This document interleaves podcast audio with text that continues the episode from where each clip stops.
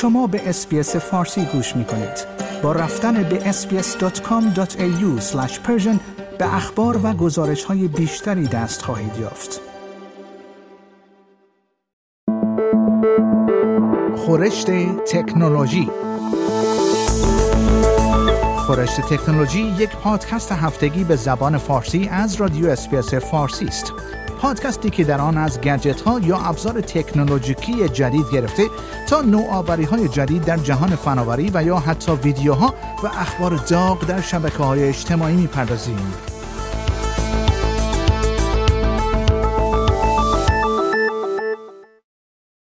توییتر با این ادعا که به اندازه کافی برای مقابله با نفرت در این پلتفرم کار انجام نداده است، با یک اخطار قانونی از استرالیا روبرو شده است. این اتفاق چهار ماه پس از تلاش مقامات استرالیایی برای دریافت پاسخ‌های از سوی این پلتفرم‌های رسانه‌های اجتماعی در مورد اقداماتی است که برای مقابله با استثمار، سوءاستفاده جنسی از کودکان، اخاذی جنسی و ترویج محتوای مضر توسط الگوریتم‌های آن انجام می‌شود.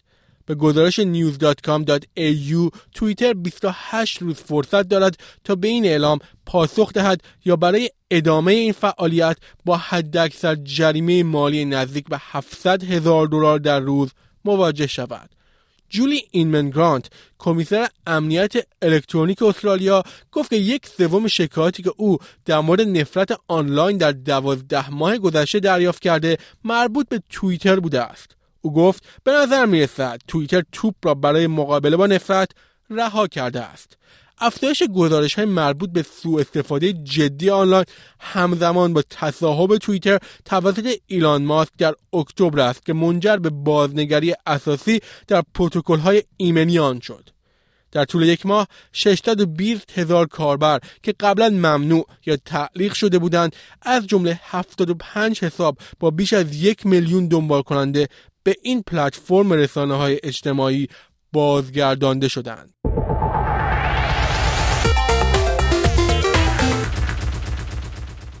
از استرالیایی‌ها خواسته شده است از رویه جدیدی برای انتخاب رمز عبور خود استفاده کنند. کارشناسان فهرستی از ضعیف‌ترین پسوردهای استرالیایی را معرفی کردند و بر اساس آن هفتاد و هشت درصد از مردم از یک رمز عبور در بیش از یک حساب کاربری استفاده می کنند. به گزارش سون نیوز، مطالعه‌ای که توسط یوگاو برای ترسترا انجام شد نشان داد که حیوانات خانگی، تیم‌های ورزشی و تاریخ تولد جز پرکاربردترین و همچنین قابل پیش‌بینی‌ترین رمزهای عبور هستند. بر این اساس یک ممیز چهار میلیون استرالیایی از رمز عبور یکسانی در ده یا بیشتر دستگاه‌ها و حساب‌های مختلف استفاده می کنند. همچنین یک و نیم میلیون استرالیایی می گویند رمزهای عبور خود را در جایی که به راحتی پیدا می شوند، مانند روی یخچال، نگهداری می کنند، در حالی که یک ممیز دو میلیون آنها در کیف پول یا کیف خود رمزشان را نگه می دارند.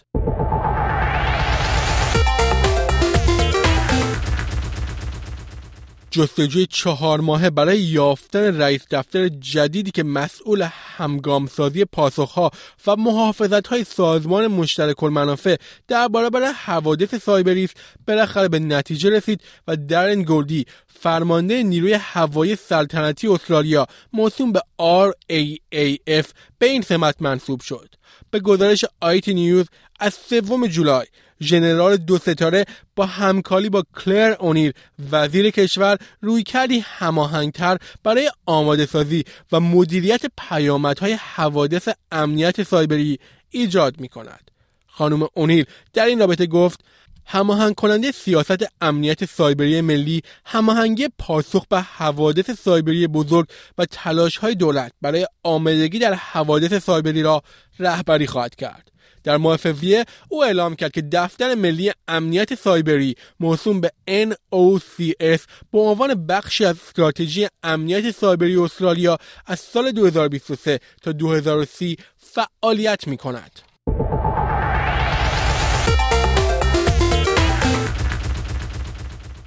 دو نفر از مشهورترین میلیاردرهای فناوری جهان، یعنی ایلان ماسک و مارک زوکربرگ، توافق کردند که در یک مسابقه در قفس با یکدیگر مبارزه کنند.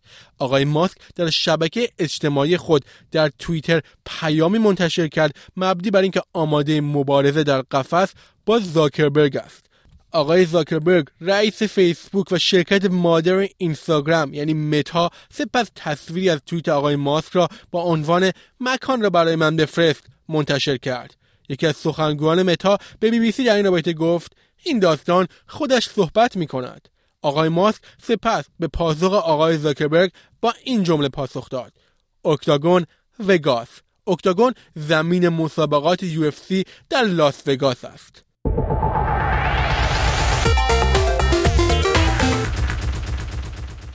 متا گفته است که پس از تصویب لایحه بحث برانگیز اخبار آنلاین از سوی پارلمان کانادا شروع به محدود کردن اخبار در پلتفرم‌های خود به مصرف کنندگان کانادایی خواهد کرد.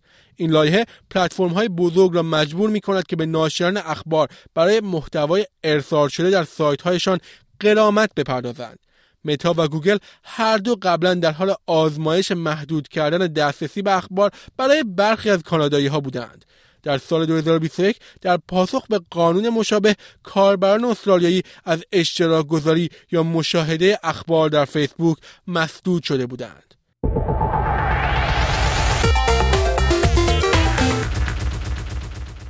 در میان جت‌های جنگنده و هلیکوپترهای نظامی که هفته پیش در نمایشگاه هوایی پاریس برای جمعیت بزرگی به نمایش گذاشته شدند، یک هواپیمای عجیب دو نفره از باند فرودگاه بلند شد.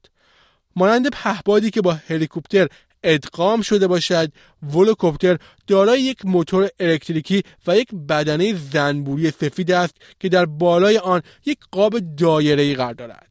با پروازهای کوتاه این دستگاه رویای ساخت تاکسی‌های پرنده برای مردم معمولی را کمی به واقعیت نزدیک کرده است. ولوکوپتر که توسط یک استارتاپ آلمانی ساخته شده تنها وسیله نقلیه است که در این نمایشگاه پرواز می‌کرد، در حالی که سایر شرکت‌ها ماکت‌هایی را به نمایش گذاشته بودند.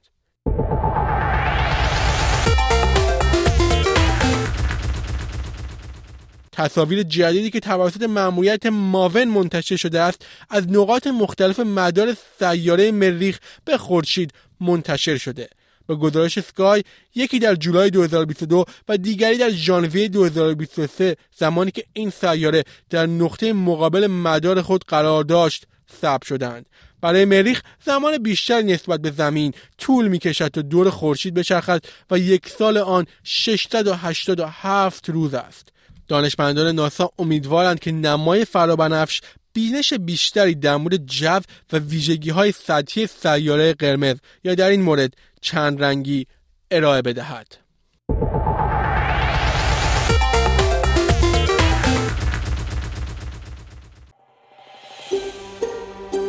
آیا می‌خواهید به مطالب بیشتری مانند این گزارش گوش کنید؟ به ما از طریق اپل پادکست، گوگل پادکست، اسپاتیفای یا هر جای دیگری که پادکست های خود را از آن میگیرید گوش کنید.